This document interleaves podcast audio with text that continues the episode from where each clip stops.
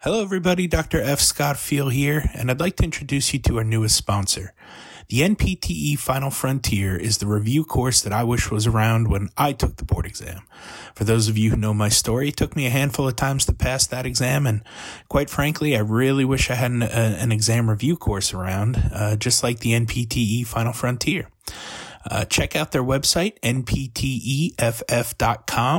and use the code HET at checkout for 10% off to all of our listeners and fans. Hello, everybody, and welcome to another episode of the Healthcare Education Transformation Podcast. I'm your host, Dr. F. Scott Feil, uh, and I've got with me a new friend and colleague, Dr. Mariana Wingood. Mariana, thank you so much for coming on. I appreciate uh, you educating our audience today on all things falls prevention and uh, the geriatric population. Tell us a little bit about your educational background, how it led you to where you are today. Yeah, thank you. Thank you so much for having me. I'm super excited to share some information regarding the falls, um, how I got where I am today. Um, you know, I feel like you always expect life to have a straight trajectory, but that's not really what happens ever. So I went to PT school at Upstate Medical University in Syracuse, New York, and I graduated there in uh, let me think about that for a second. 2012, yes, 10 years ago.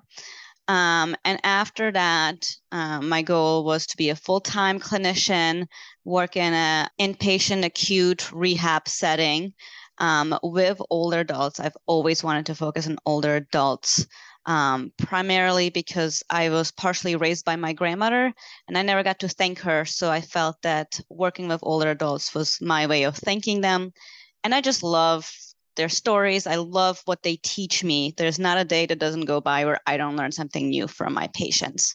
So I worked in clinical practice full time for about seven years. However, during my first year of my clinical practice, I took the CEEAA courses uh, through APTA Geriatrics.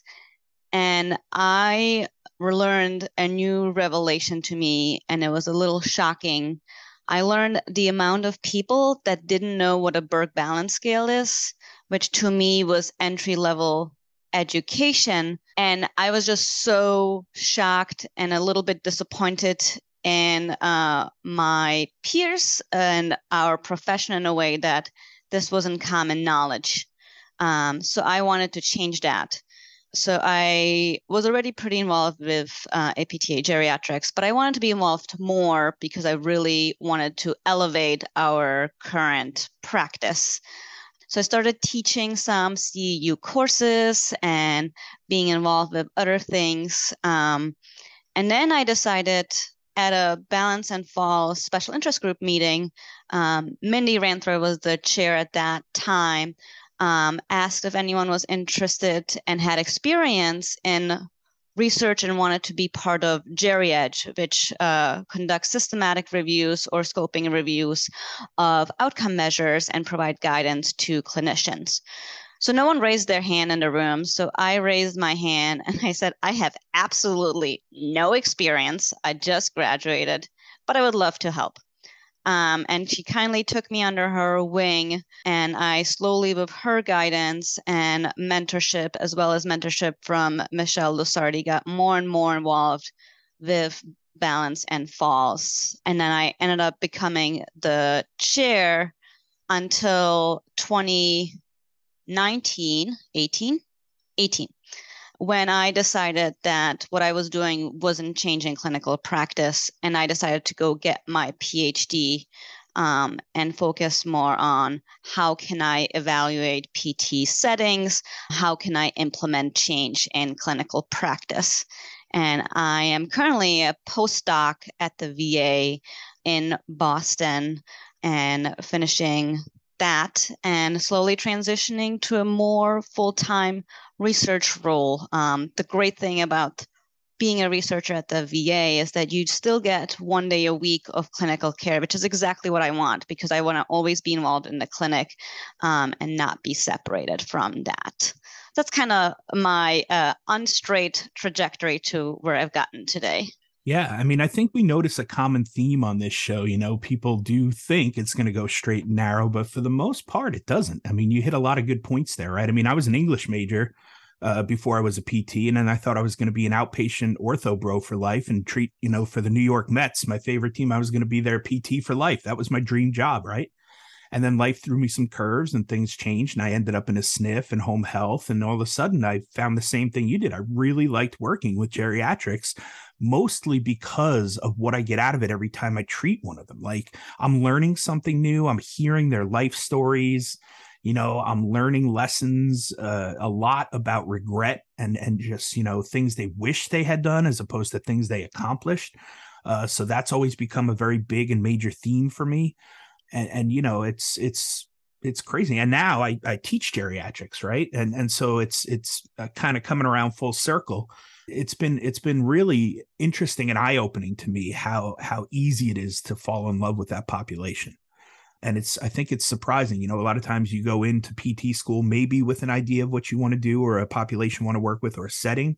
Um, i i had what i thought was my dream job and it just it it changed drastically as life went on you know? And uh all for the better i would say. You know i've been i've been extremely happy. But yeah I, I, think you know a lot of times we almost take for granted things like the berg balance test and things that we just you know work with on a daily basis uh, but really should probably be common practice entry level like you said. And and you know that's kind of what part of my dissertation was was like you know, I, I did a dissertation on service based learning, right? I feel like it's a great fit for physical therapy, right? Like I could teach you the Berg balance on a PowerPoint in the class, or we could go out and do a service project in the community and do a screening for balance and falls, right? And I could teach you the Berg balance there. You know, it is mind blowing that that you know not enough people know that. So it, again, it, it's a good starting point. You know, you think, all right, this is great. I'm going to do this. I'm going to change the world, and all of a sudden, it didn't get the impact you wanted. And now you got to go bigger, right? You got to swing yep. for the fences. So why not just add a PhD in, right? So uh, that that becomes the next step, right? Congratulations on that, by the way. Tons of uh, awards and accolades uh, due to the research, and now you're just gonna, you know, do even more great things in the world of research. So uh, I'm excited to, you know, collaborate with you eventually. I think this will be a, a fun journey. I can't wait to see what you do, but let's get into it. Let's dive into the nuts and bolts of today's episode here. Let's talk about falls prevention and why it is so important these days. Yeah, I mean, unfortunately, we know that uh, falls and fall related injuries are pretty common among older adults, particularly the ones we see in clinic. Um, and I just want to highlight that falls is not part of aging, but it does occur and it has many negative effects on both functional independence, quality of life, increased morbidity, mortality, and health related costs. Um, so there's really multiple reasons why it is important. And to me, the number one reason is um, when I work with older adults, I kind of implement the age friendly uh, healthcare, the four M's. And one of the main M's is what matters. What matters to the older adult? And most of the time, when I ask that question to my patients, it's staying functionally independent, being able to age in their place in their home. Um, and both of those pieces require the prevention of falls.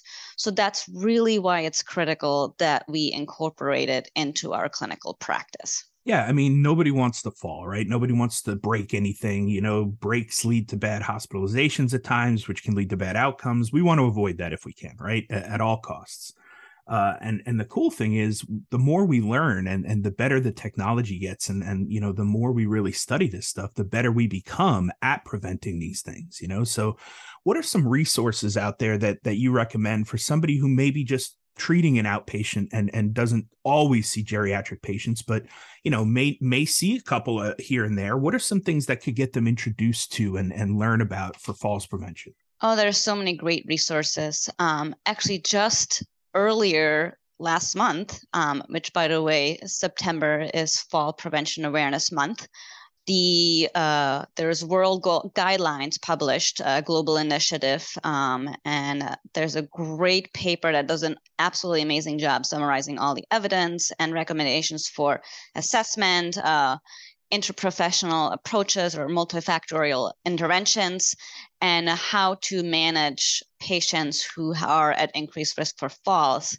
And that paper is titled uh, World Guidelines for Falls Prevention and Management for Older Adults, a Global Initiative. So that's a great way to start. Um, APTA Geriatrics also has a ton of resources. Um, if you're a APTA Geriatric member, the special interest group Balance and Fall uh, Prevention is free to join and they're constantly doing great stuff there uh, they do a monthly challenge where every month they send out on the beginning of month a clinical pearls kind of of the month which are great um, and then some work that has come out of there is uh, through GeriEdge. Um, and oh gosh, what year was it? Oh, 2017, we published a systematic review and meta analysis of outcome measures that are recommended for physical therapists to use in um, identifying someone at increased risk for falls. And the great thing is that in 2022, in the global initiatives, those same tools were recommended. Um, so even though it's a little older, it um, is still appropriate. Um, and then the management of falls in community dwelling older adult clinical guidance statement from the Academy of Geriatric Physical Therapy is also a great paper. And those three papers will really kind of catch you up on what the research has been saying. Um, so, those are my top recommendations regarding reading. Um, there's also courses if you would like. MedBridge has some courses, and then the exercise or exercise evidence in motion, the other EIM, not exercises medicine, evidence in motion has some courses. And APTA Geriatrics has just launched a, a credentialing course similar to the CEEAA, but for balance and falls. So that's another option for clinicians if they're interested. So variety learning methods, may you like reading, course attendance, or watching lectures in your home yeah. um, is a great way to go about it. That's awesome. I didn't even know about that new course uh, on the, on the balance and falls. And and uh, just a quick shout out to APT, APTA Geriatrics is free to student members mm-hmm. of the APTA. So if you're a student member of the APTA, sign up for the geriatrics section there because it's free. Great learning yeah. resource, tons of tons of good stuff on there, great information, and more than anything, great contacts and networking. Uh, the people in that geriatrics uh, section are amazing. Uh, really, really great to work with over the last couple years. So I strongly recommend it for our, our student listeners out there. But Mariana, tell us a little bit now. Speaking of students, how do we educate? Uh, let's take let's take it kind of from a two two angle perspective. How do we educate in the world of academia? Let's say students and and maybe some of our colleagues on balance and falls prevention. What are some things we really have to work on with education there? And then the other side of the coin, how do we educate our patients? I think students versus clinicians is slightly different. Um, I think no matter what, we have learned that active and hands on learning is the best way to go. And actually, um, side note, conferences such as CSM are trying to get more hands on learning into their courses because of that. Yeah. But it is challenging, particularly in a clinical setting where it's hard to attend courses and do things like that. In uh, education for students, it's a little easier because students are coming to us for the most part, even in hybrid programs. And having hands on time with older adults is really the key for that, for students particularly. Because the other thing that we kind of, you know, we see a specific population a lot of times in clinic who comes to PT among older adults. It's usually the ones that are struggling with mobility or falls already, but there's a large population of individuals who haven't had a fall yet. A lot of times, that's the population that would benefit from the most education. Um, so, how do we reach that population? And I know I'm slightly connecting all three themes. Yeah, no, that's great um, a great thing to do is uh, go into the community, doing community screens, both as a student and as a clinician. Um, as a student, it's a great experience, and as a clinician, it's a great way to promote physical therapy and potentially your practice as well. And doing screenings and uh, educating people of what they can do to prevent falls down the line. Um, I mean, you can do something simple such as the CDC STEADI, which doesn't take that long, five uh, max 10 minutes to administer. and it provides a lot of information for both as a clinician to what you're seeing mobility wise, but also for the patient. And we have found that those community screenings lead to change, um, lead to uh, community dwelling older adults deciding that they're going to address some of those risk factors. And we did publish a paper on that a few years ago. And it's also been found that that population is more likely then to have a conversation with their primary care provider about their fall risk, which also educates the primary care provider. I was going to say that's not really something we talk about that much, but you know, the primary care physicians don't always have the time to get into depth in that stuff. Not that they don't know about it, but it's just like they have so much other stuff to manage that's like uh, you know all right yeah i understand you might have these concerns but i just don't know if i have the time for that right which is where we come in i think right we're the perfect ones to help with that so right. uh, you right. know and then like you said them going to the pcp and having those conversations at least opens it up and makes them realize oh good you're talking about it with your pt you can go to them for treatment and, and help and you know if i have questions i can just call the pt and kind of get on the horn with them so yeah. yeah. that's great advocacy yeah um so i think i answered your question yeah, partially yeah.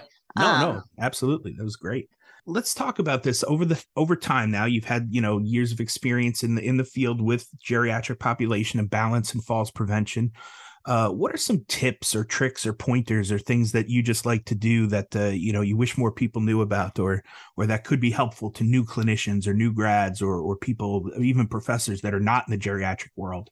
What are some things you'd like them to know? What, what's helpful? Oh that's a loaded question. There's so many pieces to it. Um, i think one thing that's finally getting more attention um, is floor transfers. Everyone should yes. be able to get up off the floor um, especially if they're at increased risk for having a fall. Um, of course, first thing you do is assess if you have an injury and you educate the patient that they should have a phone nearby that they can somehow reach or a lifeline um, if they are injured. But if not, they should be able to get up off the floor. So doing, and there's standardized testing for uh, time to getting on and off the floor, um, doing that in your assessment, as well as incorporating that into the intervention. That's so that's number one. The other uh, piece I would say um, is task specificity. For a while, we were doing a lot of dual tasking. Um, you know, and some of those pieces are great, like walking and tossing a ball but it's not really specific to what the older adult is doing at home. So, increasing specificity of what the older adult is doing in clinic to simulate what their balance challenges are at home or in the community is really critical. Um, and I have done, I and I do a lot of PT sessions outdoors um, even if I'm in an inpatient or outpatient clinic, I will do those sessions outside and find those surroundings and environments that's really challenging for my patient. Um, so those are probably the top two things I would recommend, and letting the patient fail at the balance activity and not immediately grabbing that gait belt, seeing will they initiate a stepping strategy? strategy. Can they recover individually? Because we all stumble. Um, most of us fall. Um, and it's that's not the danger. The danger occurs after what um, the consequences of that fall and the stumble. Yeah, I love that. I was just talking to my lab assist this last weekend about that. We do a lot of training on uh, how to fall safely, then how to get up off the floor. We teach our students, you know, how to educate their patients on how to get up off the floor. Um, and then uh, we talked a little bit about technology and wearables and how like the Apple Watch and stuff can sense a fall and call somebody if needed and stuff. So some really good advancements there. Um, you know, I, I, I tell a story all the time about a patient of mine that had fallen between the bed and the wall and she couldn't get out. And mm. her husband had just had a knee replacement. So he's stuck on the couch and he can't get up to help her you know both of their phones had died at that point. She was between the bed and it, was two days before the home health nurse was wow. able to get there and find her and it was uh what a disaster. Yeah. Um but you know unfortunately that's not too uncommon. Yeah. Um, i've had a couple of situations similar to that. And yeah technology is great. I mean my garmin watch even has an incident detector and i primarily have it if i get hit unfortunately on my bike by a car mm-hmm. which is a common occurrence anytime your body stops rapidly it detects an incident um, and mine is set up to call my husband. Um, I have 15 seconds to cancel it. But yeah, technology has really gotten to the point where it can be helpful. Um, now we just need to make it affordable. Yeah. Um, is really the next step. For sure. Uh, but yeah. Well, Mariana, thank you so much for coming on and for just kind of educating our audience on on all things balance and falls prevention and, and for bringing your expertise to the table. Uh, we have one final question that we like to ask all of our guests. And that question is if you could change one aspect of higher education, whether it be DPT or otherwise, what aspect would you change? How would you change it? And why would you change it? That's a great question. Um, as someone who focuses a lot of their research on pre- primary prevention um, and dreams of a world where physical therapists and healthcare are set up for primary prevention, preventing things before they even occur, I think changing the entire healthcare education system as well to focus more on primary prevention and how, as PTs, we can prevent things. So, not just falls, so many other aspects related to things that we see down the line. Um, but if we could prevent it to begin with, I think that's that's the route I would go um, of changing the education system. Um, it's kind of a trickling up, change the education system and change clinical practice of course policies have to change as well but that is that is my direction. I would love to see the world go. Yeah no i love that. Treat treating higher up the stream before they get the diagnoses and before they fall into the bad habits. This way we don't have to treat those bad habits. You know I, there's a crew that's been working with that stuff for years. Mike eisenhart has been beating that drum and uh, Dawn Magnusson and todd davenport and a lot of a lot of the great folks out there you know who've been on the show before it, it's it's it's almost like we're getting to the point of like a broken record. It's like hey is anybody listening here? If we treat further up the stream and and make sure that health is is taken seriously up here then by the time you know we get down the stream and we are older we won't have all these underlying comorbidities and things we have to treat and you know hopefully we won't need to keep throwing meds at people for for things that could have been prevented right? So prevention needs to be you know taken a little more seriously. I think the the problem we run into as of now, like you said, without the policy change stuff, is you know we're trying to convince insurance companies that what we implemented prevented something from happening, so it never happened. So it's hard for them to see that what we did worked. You know, it's going to take a lot of really smart people to to crunch the data and show that like, hey. You know, populations got better if we implemented our system, you know, and that's going to save you money in the long run. Right. Uh, I mean, falls itself has decreased in the number of individuals that fall a year. Yeah. Um, so go all healthcare providers um, and older adults who work on their falls. Um, yeah. But yeah, insurances care about money. So we need PTs and healthcare providers who can do cost analyses, which is not my cup of tea. But no. I know people that love all those analyses and exactly. I greatly appreciate them. Yep. Yeah, no, I uh feel free to outsource that stuff. You know, thank you, thank you. It's like pediatrics. Like, thank goodness for the pediatric therapists yeah. in the nation because that ain't me. You know. Uh, yeah. Well, Mariana, thank you again so much for your time and for coming on. Where can people find you and reach out to you if they have more questions or want to follow up with you or just see what you're up to these days? Because you are always up to a lot. So. Great, thank you. Uh, thank you for having me, first of all. Um, and people can either email me, um, and my email is mariana.wingood at outlook.com or you can find me on uh, Twitter or LinkedIn. My Twitter handle is elevating EBP because that's what started it all. Um, and you can message me there, and I'm happy to connect with anyone and talk about their experience or answer any questions um, or collaborate with people. Awesome. Yeah, we'll put all those links in the show notes so people can find you easily. Once again, Marianne, an absolute pleasure. I can't wait to uh, work with you more in the future. Thank you. It's a great pleasure and have a great day.